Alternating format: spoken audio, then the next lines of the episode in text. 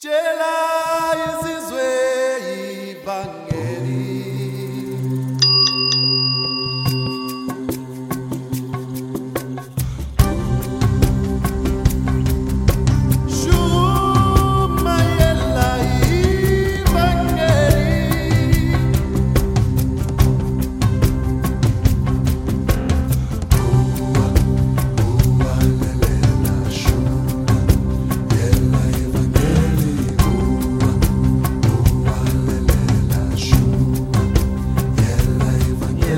Buonasera, eccoci qua, eccoci qua. Allora, grazia, pace e buonasera a tutti. Vi ho già spiegato che eh, non dico più pace, grazia, buonasera perché prima se non c'è la grazia non c'è la pace.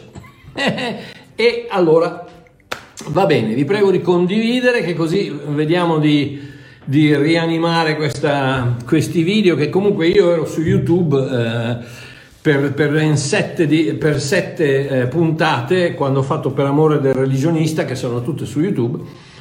Ma torniamo alle dirette, che sembra che la gente eh, gli piaccia di più. Prima di tutto, scusate se mi sfogo un attimino, ma visto che diverse persone mi hanno chiesto cosa sta succedendo in Sudafrica e da, da tutte le parti del mondo stanno chiedendo alla mia famiglia, ai miei figli, eccetera, perché mh, chiaramente immagino che anche voi avrete visto la completa anarchia e che, che- de- de- guerra civile che c'è, che c'è in Sudafrica.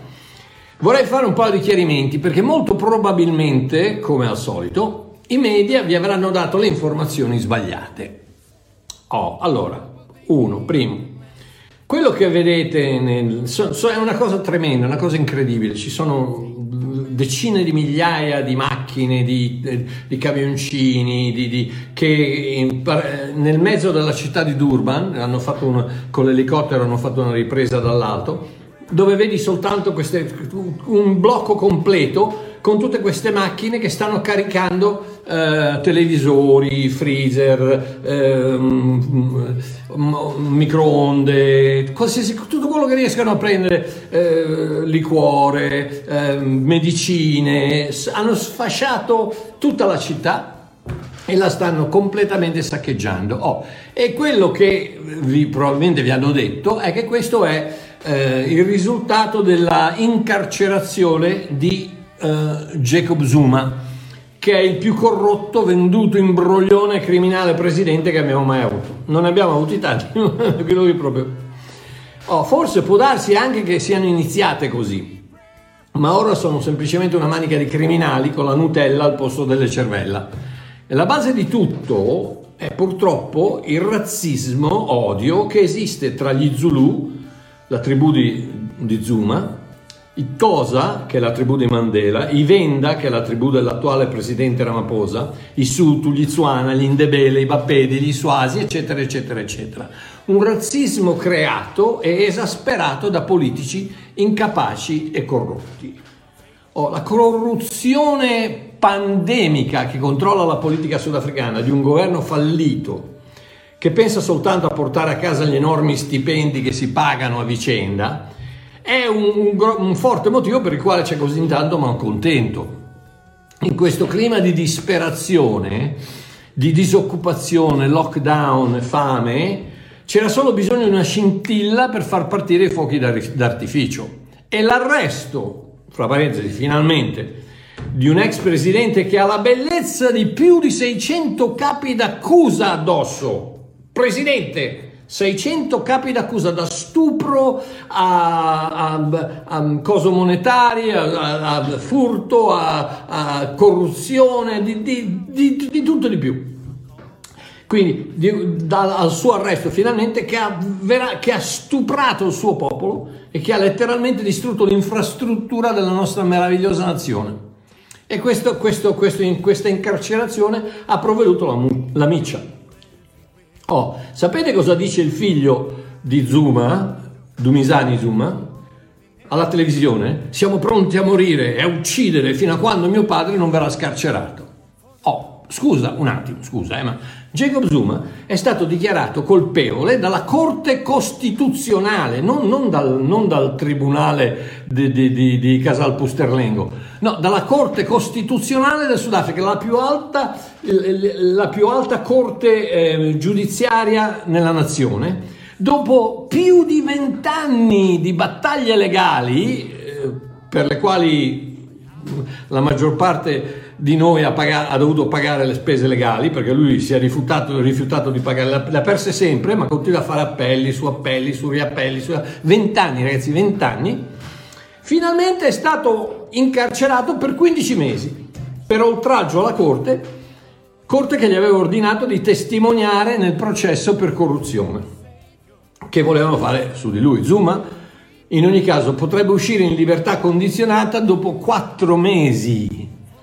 Ma siccome, siccome i, i, capi politici sudafricani queste cose non, non, non, la legge va bene per tutti gli altri ma non per loro, allora no, bisogna bruciare i tir, saccheggiare i centri commerciali, rapinare le farmacie, distruggere le infrastrutture e uccidere poveri poliziotti che cercano invano di arginare questo cancro e fare tutto quanto è possibile per mettere in ginocchio una nazione che apre le porte a tutti coloro, bianchi, neri, verdi, gialli, a pallini rossi, che desiderano aver successo nella vita.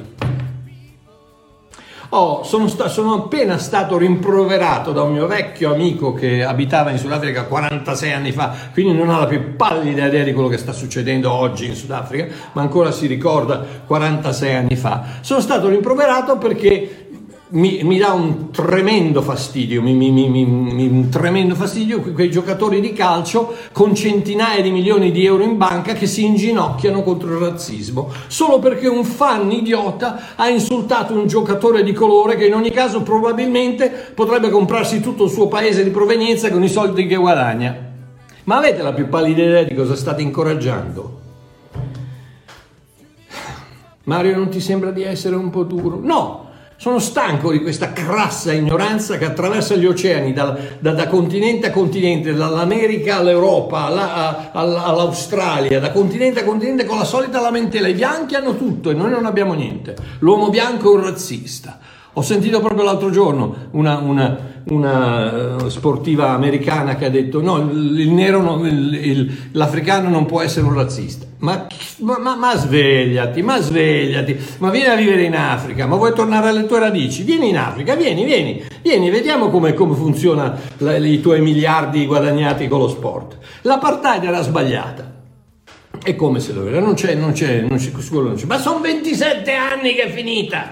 Quanto quanto deve ancora andare avanti e questa meravigliosa nazione con i suoi mer- milioni di meravigliosi abitanti di colore che chiedono solo un lavoro e un po' di comodità, sono 27 anni che sta andando in malora. Educazione, sanità, strade, energia, acquedotti, protezione civile, civiltà in genere.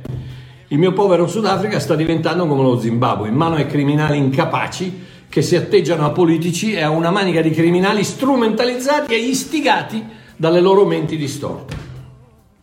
Statemi a sentire, il razzismo non esiste.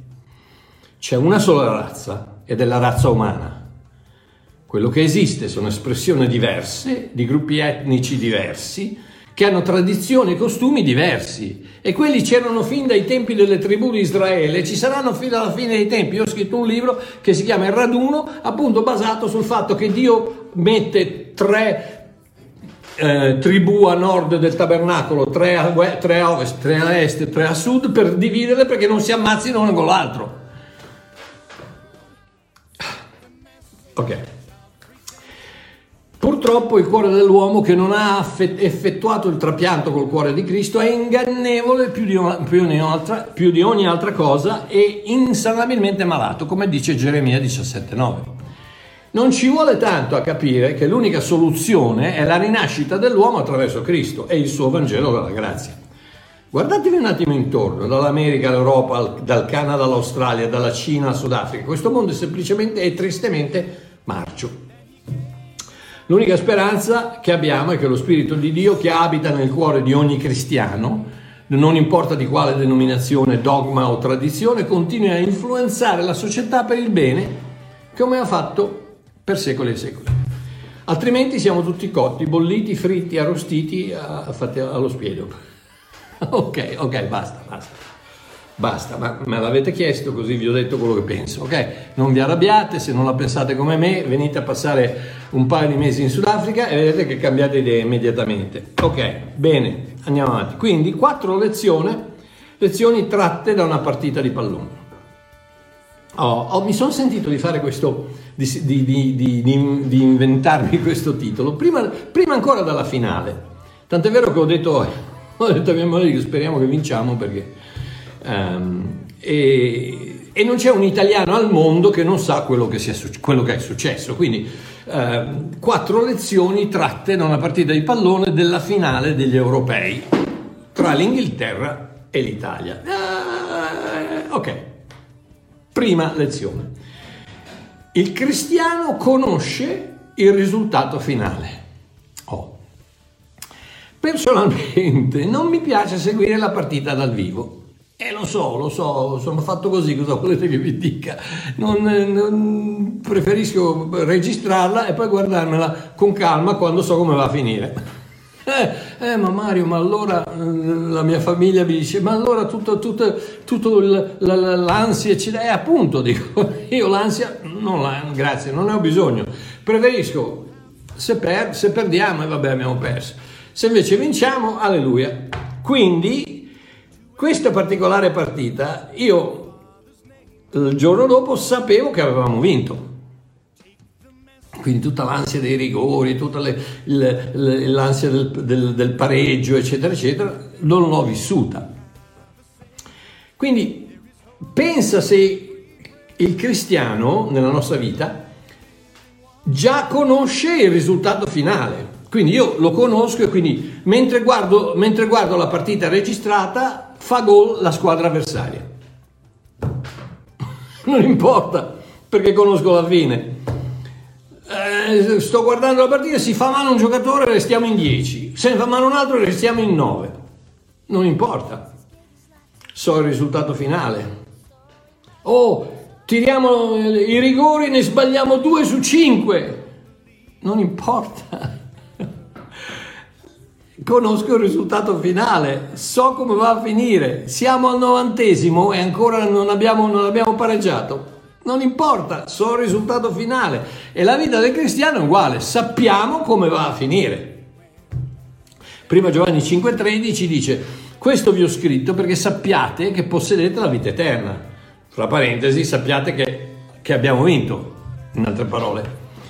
Voi che credete nel nome del Figlio di Dio. Quindi vi ho scritto queste cose, Giovanni dice, vi ho scritto queste cose, vi ho scritto questa lettera, prima Giovanni, perché voi possiate sapere, quindi con una conoscenza in- intima e forte, che possedete la vita eterna, epignosco, che voi sappiate eh, intensamente che possedete la vita eterna. Quindi sappiamo la fine della nostra vita, la conosciamo e quindi possiamo vivere tranquilli, perché non importa cosa succede, io so di possedere la vita eterna, conosco il risultato finale, il diavolo fa gol, non importa, sbaglio un rigore, non importa. Siamo sempre indietro al novantesimo minuto, non importa, conosco il risultato finale. E tu dici, eh, vabbè, ma Mario, sì, senz'altro, è chiaro che giochi, fai il tuo meglio, fai quello che vuoi, ma qualsiasi cosa succeda, conosci il risultato, conosci come va a finire la partita, sai che vinciamo la partita, che noi cristiani vinciamo la partita. Quindi mettiti un sorriso sulle labbra, guardati la, la- la registrazione e, godi- e goditi il fatto che non importa quello su- che succeda, tu hai la vittoria. Romani 8:37 dalla Bibbia della gioia dice, anche se affrontiamo tutte queste cose, la vittoria schiacciante è nostra, grazie a Cristo. Quindi conosciamo, il cristiano conosce il risultato finale. Ok? Seconda lezione, la bravura di uno è la vittoria di tutti. Oh, fino alla fine, voi che stavate guardando dal vivo, non lo sapevate che avremmo vinto. Io invece, Babbo Mario, che me la sono vista in registra- registrata, in differita, che sapevo già il risultato finale, non sapevo come sarebbe successo, ma sapevo che avremmo vinto. Quindi cosa succede? Arriviamo agli ultimi rigori, ta ta ta ta ta, siamo pronti e Giorginio sbaglia. Ah! Ah, come? Ma poi arriva Gianluigi Donnarumma e prende e, e, e- e para il rigore. E vittoria! Eh! Allora, perché Donnarumma ha vinto, tutti hanno vinto. Giorgio Chiellini non aveva bisogno di saper parare. Federico Chiesa non doveva cercare di fare il portiere. Lorenzo Insigne non era obbligato a, il a bloccare il tiro. No, Gianluigi Donnarumma sapeva cosa fare e lo ha fatto. Proprio come Gesù. Romani 5, 18, 19 dal mio libro L'annuncio. Questo è ciò che cerco di dirvi, proprio, proprio come c'è stato bisogno di una sola trasgressione per condannare tutta l'umanità, ugualmente c'è stato bisogno di un solo atto di giustizia per dichiarare tutti innocenti. Un uomo ha disubbidito a Dio e ci ha messo tutti nei guai, un altro uomo ha obbedito a Dio e ci ha tirato tutti fuori dai guai. Ebrei 4:15, noi non abbiamo un, son- un sommo sacerdote che non possa simpatizzare con le nostre infermità, ma uno che è stato tentato in ogni cosa come noi senza però commettere peccato. Gesù ha parato il gol finale, Gesù ha vinto per tutti noi, uno ha vinto, tutti noi abbiamo vinto.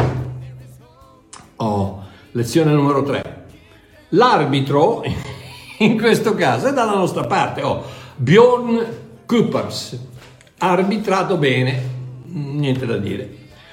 Ma nella nostra partita di vita da figli di Dio, l'arbitro, fra parentesi il giudice, invece è dalla nostra parte. Colossesi 2, 13 e 14 della Bibbia della Gioia dice a causa dei vostri peccati e della vostra vecchia natura corrotta, di fatto eravate come morti, ma Dio vi ha fatto rivivere con Cristo. In altre parole, l'arbitro è dalla nostra parte, Dio ha detto sì, siete morti ma vi faccio rivivere.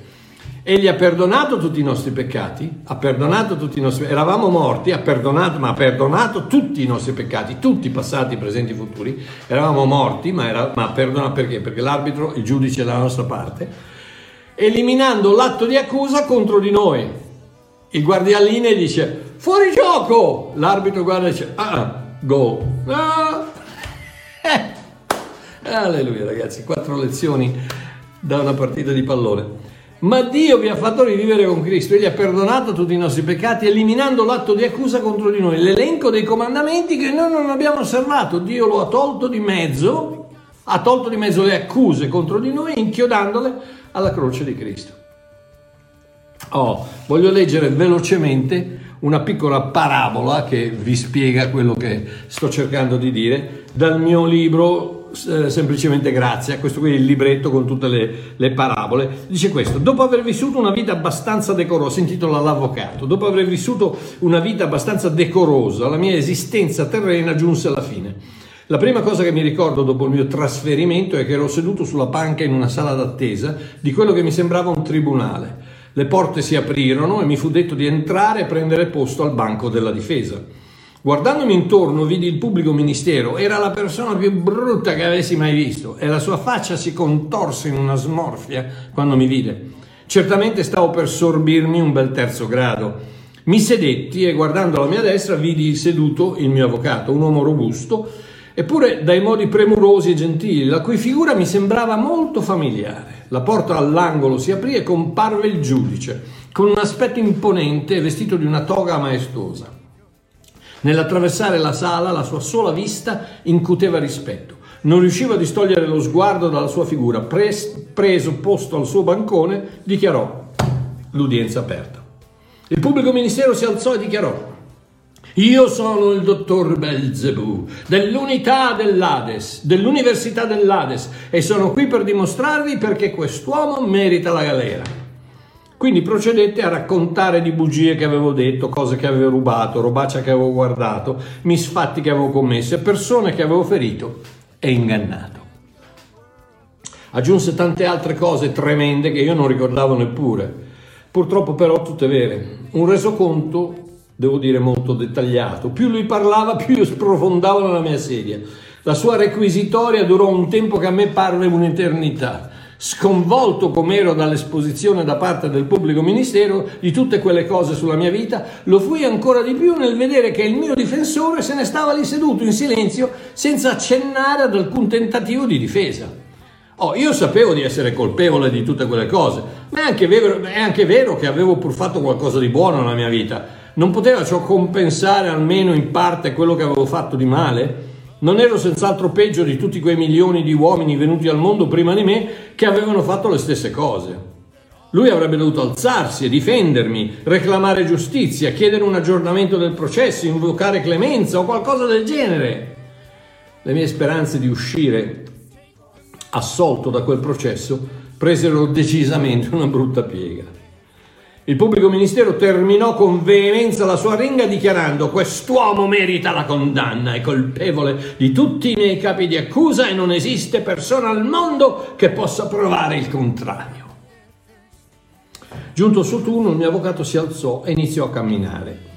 Fu allora che compresi perché mi sembrava così familiare. Lui si arrotolò le maniche e io immediatamente lo riconobbi dalle cicatrici sui polsi. Si fermò dinanzi al balcone del giudice, fece un leggero inchino con la testa e disse sommessamente, sommessamente, padre.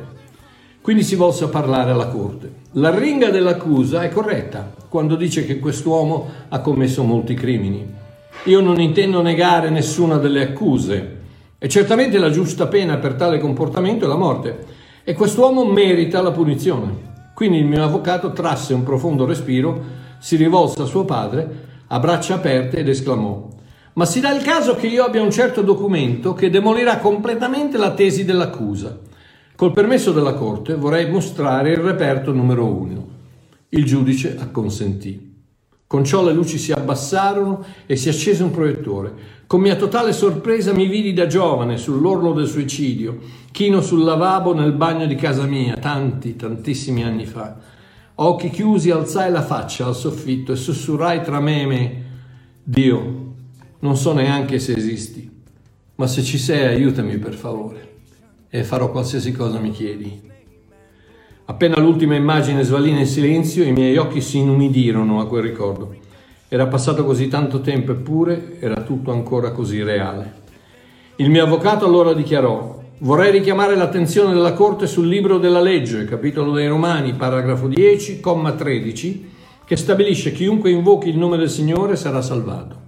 A motivo della sua richiesta, fatta il secondo giorno di febbraio del 1982, quest'uomo risponde a tale requisito. Egli non deve essere sottoposto alla giustizia, ma alla misericordia. Una volta seduto al suo posto, il mio avvocato rimase in silenzio. Si arrotolò nuovamente le maniche, guardò il giudice e ripeté: Non ho altro da aggiungere. Tutto è compiuto. Il giudice annui in silenzio, sollevò la sua mano possente e diede un colpo di mazzuolo. Quindi dalle sue labbra tuonarono le seguenti parole meravigliose. Dichiaro quest'uomo innocente. Il caso è chiuso. Sia io che il pubblico ministero cominciamo a sobbalzare, io per la gioia e lui per la sua totale frustrazione. Quindi con un ridicolo sorriso che mi invadeva la faccia io chiesi al mio avvocato, hai mai perso un processo? Lui mi guardò amorevolmente, mi mise un potente braccio sulle spalle e accompagnandomi fuori dal tribunale mi disse tutti coloro che sono venuti da me chiedendomi di rappresentarli hanno ricevuto lo stesso verdetto che hai ricevuto tu, innocente. E con un saltello e una strizzatina d'occhio aggiunse, sì, chiunque abbia invocato. Il giudice è dalla nostra parte, grazie al nostro avvocato. Il giudice, l'arbitro. Ok, 4, la quarta lezione la quarta lezione una partita di pallone, identificazione con la squadra. Oh, domenica scorsa gli azzurri hanno vinto la Coppa UEFA. Ma non solo loro, anche le riserve hanno vinto. Anche se sono rimaste in panchina, anche il coach ha vinto, anche se non è entrato in campo. Oh, anche i massaggiatori hanno vinto, anche se non hanno tirato un calcio.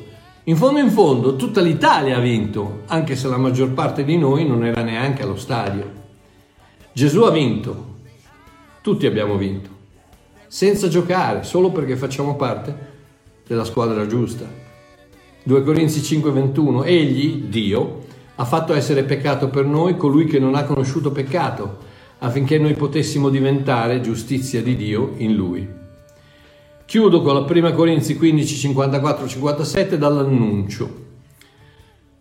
Quanto disse il profeta Isaia così tanto tempo fa si avvererà, la morte viene inghiottita dalla vita, non mi può più fare niente e non mi fa certamente più paura. Fu la legge mosaica a dare il potere alla morte, di terrorizzare tutti attraverso le conseguenze del peccato. Adesso finalmente, grazie a Dio, il peccato, la vergogna, la paura, la maledizione, la morte e tutto il nefando resto sono stati cancellati una volta per sempre dal nostro Signore Gesù Cristo. Ringraziato sia Dio che ci dà la vittoria per mezzo del nostro Signore Gesù Cristo. Ok, ho finito. Scusate lo sfogo all'inizio, ma come diceva un amico mio romano, quando je vo, ce vo. Quindi ricapitoliamo velocemente, la prima lezione è quella che quando sai il risultato finale, non importa quello che succede, sai che vinci. E noi sappiamo, noi sappiamo di avere la vita eterna. Ecco perché tante volte io dico alle persone, ma mettetevi un sorriso sulle labbra, ma, mettete, ma dai, ma, ma fate, un, salt, un saltino, godetevela sta vita che Dio vi ha regalato, perché sappiamo come finisce la partita e vinciamo noi. Due, la bravura di uno è la vittoria di tutti. Noi non abbiamo bisogno di essere super spirituali. Gesù lo ha già fatto. Gesù ha, vis- ha vissuto una vita senza peccato, completamente pura, completamente perfetta, ha parato la, il, il rigore. Gesù lo ha fatto.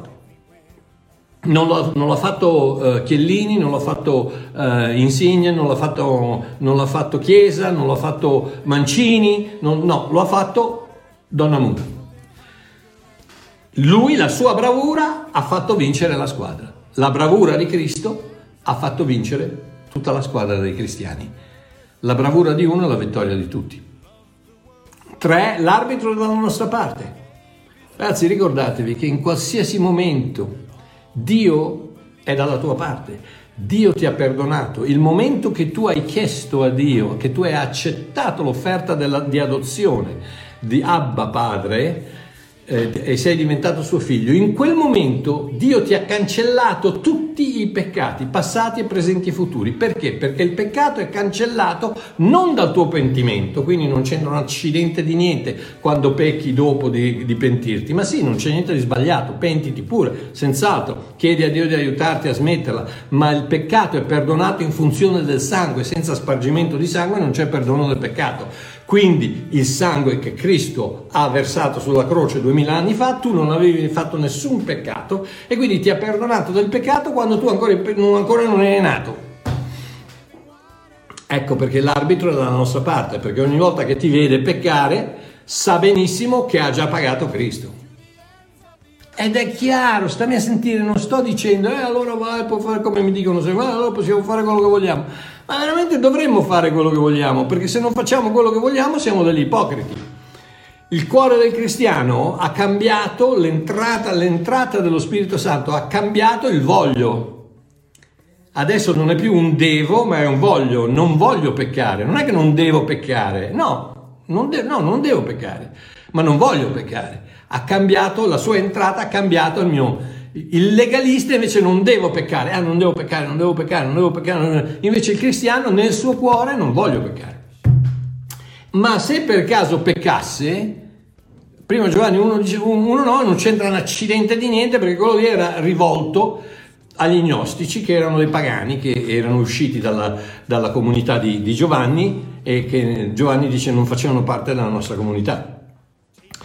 Quello non c'entra niente, se tu pecchi, prima di tutto la, lasciati, eh, posso fornirti un, una, una, un'idea molto, molto strana, molto semplice, smettila, smettila di peccare, smettila.